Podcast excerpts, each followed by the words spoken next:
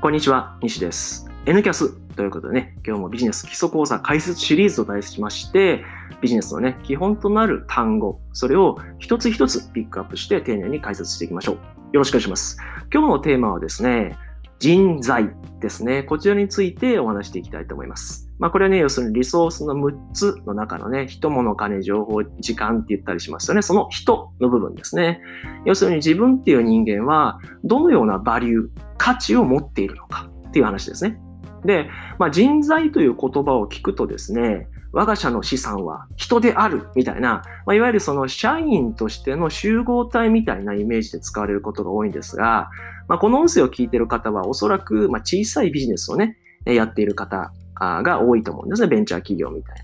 ですので、あまりこう、多くのね、例えば1万人の人を雇ってますみたいな話は少し大きすぎるのかなと思いましたので、まず今日はですね、この人材っていうものを個人、要するにあなた自身ですね、一人の人間として、一人のビジネスマンとして、どのようなバリューを持っているのか、でそのバリューを上げるためには、まず何をしなければいけないのか、ということをね、え丁寧に解説していきたいと思います。どうでしょう？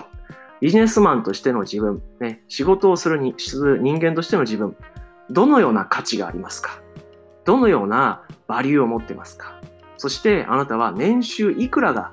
ふさわしいですか？っていうね、まあ、非常にこうシビアな質問になるんですけれども、これを考えていきたいわけです。いや、それっていうのはね、まさにビジネスを運営する、うん、主人公としてのあなたですから、まあ、はっきり言ってね、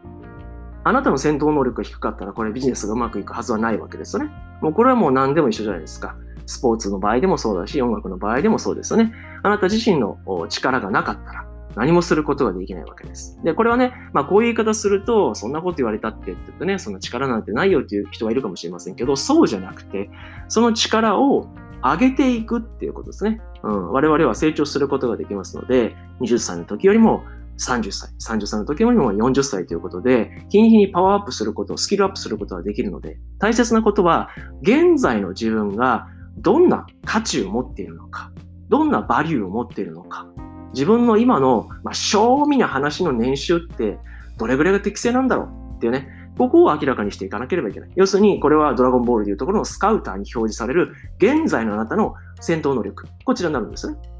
で、これを理解すれば、あ、自分は今地球人だから戦闘力10かと。これを上げていかねばならんなっていうことがわかるわけですね。あとその上げる方法っていうのはまたね、人物金情報時間、知的財産とかで関わってきますから、また別の話になってくるんですね。まず大切なことは、現在のあなたがいかほどのもんなのかってことなんですね。どうでしょう？どうやって判断します？これ私、あの、お勧めしてることが一つありまして、それは何かと言いますと、あのね、転職をするときに、職務経歴書って書くじゃないですか。あの、転職の面接の時にね、あの今までどういう仕事をやってきて、資格は何を持っていてとか、学歴はどうでって書くじゃないですか。あれあれを書くことってすごい大事だと思うんです。でこれは、もう会った人にいろいろお勧めしてるんですね。で、このてあの職務経歴書って、本当にその転職をするときぐらいしか書かないんですよ。その時にま必要に迫られてね、書く方が多いと思うので、これをね、私ね、半年に一遍とは言わないけれども、年一ぐらいはやった方がいいと思うんですよ。おすすめは、やっぱね、12月30日とか31日。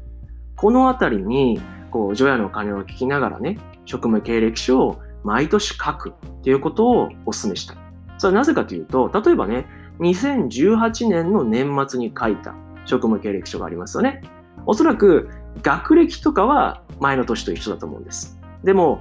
どんな仕事をしてきたのか、資格は何があるのか、あなたはどのぐらいのバリューがあるのかっていうところは年々変わっていきますよね。真面目に仕事をしていれば。となると、2017年に書いた職務経歴書と2018年に書き終わった職務経歴書っていうのの差を見れば、その1年あなたがビジネスマンとしてどれだけのことをしていたのかっていうのは明らかになりますよね。書類上。で、これ書いてみるとわかるんだけれども、想像以上にこの職務経歴書上に、え、1年の終わった後にレベルアップしたっていうことを明らかにするのは難しいんですね。で、これね、あの自分の、自分で仕事をしてる実感とずれるんですよ。やっぱ1年間どうだったかって言ったら、あんな仕事もしたな、こんな仕事もしたな、あの時大変だったよな、な、みたいな感じで、結構ドタバタしてるはずなんですよね、1年間っていうのを振り返ると。あっという間やったわ、みたいな。でも、その仕事に忙殺された結果、自分が職務経歴書にかける価値っていうものがアップしてなかったら、これ意味なくないですか？もちろんね、あの、価値がないって言ってるんじゃないんですよ。でも、書類上に表せないっていうことは、せっかくのその価値が伝わってないってことじゃないですか。一生懸命ドタバタ1年間やってきたけど、この1年何やってきたっけ？えー、っと、書けねえってなると、それはあなたの中に経験としては残ってるかもしれないけど、他人には伝わっていかないわけですよね。他人には伝わっていかないということは、もし仮に転職するときに、2015年の自分と2016年の自分が変わってなかったりしたら、え？ってなるじゃないですか。何してたんだってことになるわけですよね。だからまず、それを気づくべき。つまり、1年間終わった後に、職務経歴書に書くんだと。職務経歴書を更新するんだっていう視点に立つと、じゃあ、この1年間、どんな仕事をしなければいけないのか？っていうのが明らかになるわけですよね。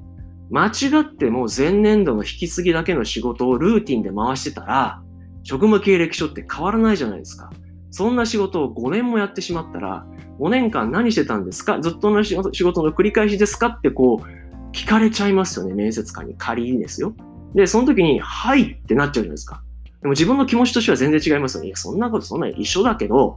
一緒の仕事だったけど、こっちはいろいろありましたよねってことになるじゃないですか。でもそれが、書類上に表せないということは、相手からもう確認のしようがないわけですよね。あなたの隣にいたわけじゃないから。ということは、そう考えるとね、2018年に書いた職務経歴書、これをちょっとでもレベルアップしていきたい。だったならば、前年度と同じことをしていちゃダメだってことになるわけですね。なんとかして別の仕事っていうか、ちょっと違った仕事、つまり、えー、自分の仕事のレベルを上げるような努力をしているっていうことを書類に表すために、ここはもう本末転倒かもしれないけれども、そのぐらいの勢いでやらないとなかなか自分のバリューっていうのは上がっていかないんですね。なぜかというと、会社に行ったらね、仕事が降ってくるからです。その仕事っていうのは、上司から見て、あなたたちを駒扱いするような仕事が降ってくるんです。ああ、これやっとけ、ああ、これやっとけ、早くやっとけ、早せ、みたいな。決して、残念ながらですよ。残念ながら、あなたの成長のことを本気で考えてくれてる会社っていうのは、残念ながら少ないんじゃないかなと思うんですよね。わかんないですよ。もしかしたらあなたの会社っていうのは、あなた個人のビジネスマンとしての価値アップをするためにいろんな研修を受けさせてくれて、それが職務経歴書に書けるような、そんな素敵な研修をしてくれるような、まあ、会社があれば、それは素晴らしいことだし、これを聞いてそれに該当する人はよっしゃってね、どうやって思ってくれればいいんですよ。職務経歴書上もバンバン上がっていくぜと。あれもしたし、これもしたしと。もう昨年度と今年の俺は違うぜと。職務経歴書、書上、みたいなことになるんだけど、なかなかですよ。うん。これはね、なかなかそうは言えない。うん。だって会社っていうのは会社の数字を上げるために存在してるわけだから、究極的には個人の実力を上がろうがどうしようがあんま関係ないんですよ。目標数字さえ達成してくれればね。だって新しい人材が必要だったら外部から調達してきたらいいじゃないですか。有名な企業だったらですよ。そう考えると、なかなかね、その、個人個人、つまりあなた一人一人、私一人一人があレベルアップするような機会っていうのは、待ってても出ないですね。全然来ないです。だから意図的に自分で外に作りに行かないとダメ。もしくは会社に求めていかないとダメなんですね。でそれをしていった結果、1年後、職務経歴上もう一度ゼロから書いてみたら、あ、2017年と比べて2018年はちゃんと伸びてると。やったこれが年収に換算したらそうだな。うん、100万は伸びるとは言えないけど、50万は伸びるやぞ。っていうことが続けていくことができれば、我々はまビジネスマンとしては安泰だし、いざ転職しようと思ったとしても、自信を持って言えますよね。だって、その書類に書いてあることっていうのはもう狙ってやったことだから、書類上ピカピカなわけですよ。そうすると、ある意味、キャリアアップってやつですよね。転職をして、給料が上がったっていうことを勝ち取ることができる可能性は高くなってくるんですね。多くの方はキャリアダウンになるんですよ。それはなぜかというと、職務経歴書に書けないからね。その書く訓練をしてないから、えいやで書いたとしてもなかなか形にならないわけですね。そうすると、採用する側から足元を見られてしまって年収は下がりがちなんですよね。うん。このあたりですね、この人材っていう言葉、それを個人、あなた自身、自分個人という人材としてどうなのかっていうのを考えたときに、まずは職務経歴書を誰に強制されるわけでもなく、一回書いてみて、まず実感する。あ、職務経歴書上は俺はこうなんだ。いろんな仕事やってきたけど、こんなことしか書けないんだ。何も成し遂げてないじゃん。っていうことを自覚すれば、次の1年はちょっとマシになりますね。っていうことを繰り返していくと、3年、5年経った時にあなたはビジネスマンとして着実にバリューアップ、価値アップしていると言える。その状態をあなた自身の判断でもって作ることができるんですね。今日はね、この職務経歴書を書いてみるということをね、お伝えしたくて、この人材というワードを持ってきたと言っても過言ではありません。それぐらいですね、我々は毎日流されてしまうわけです。それを自覚してほしかったということですね。特に会社に勤めている人ですよ。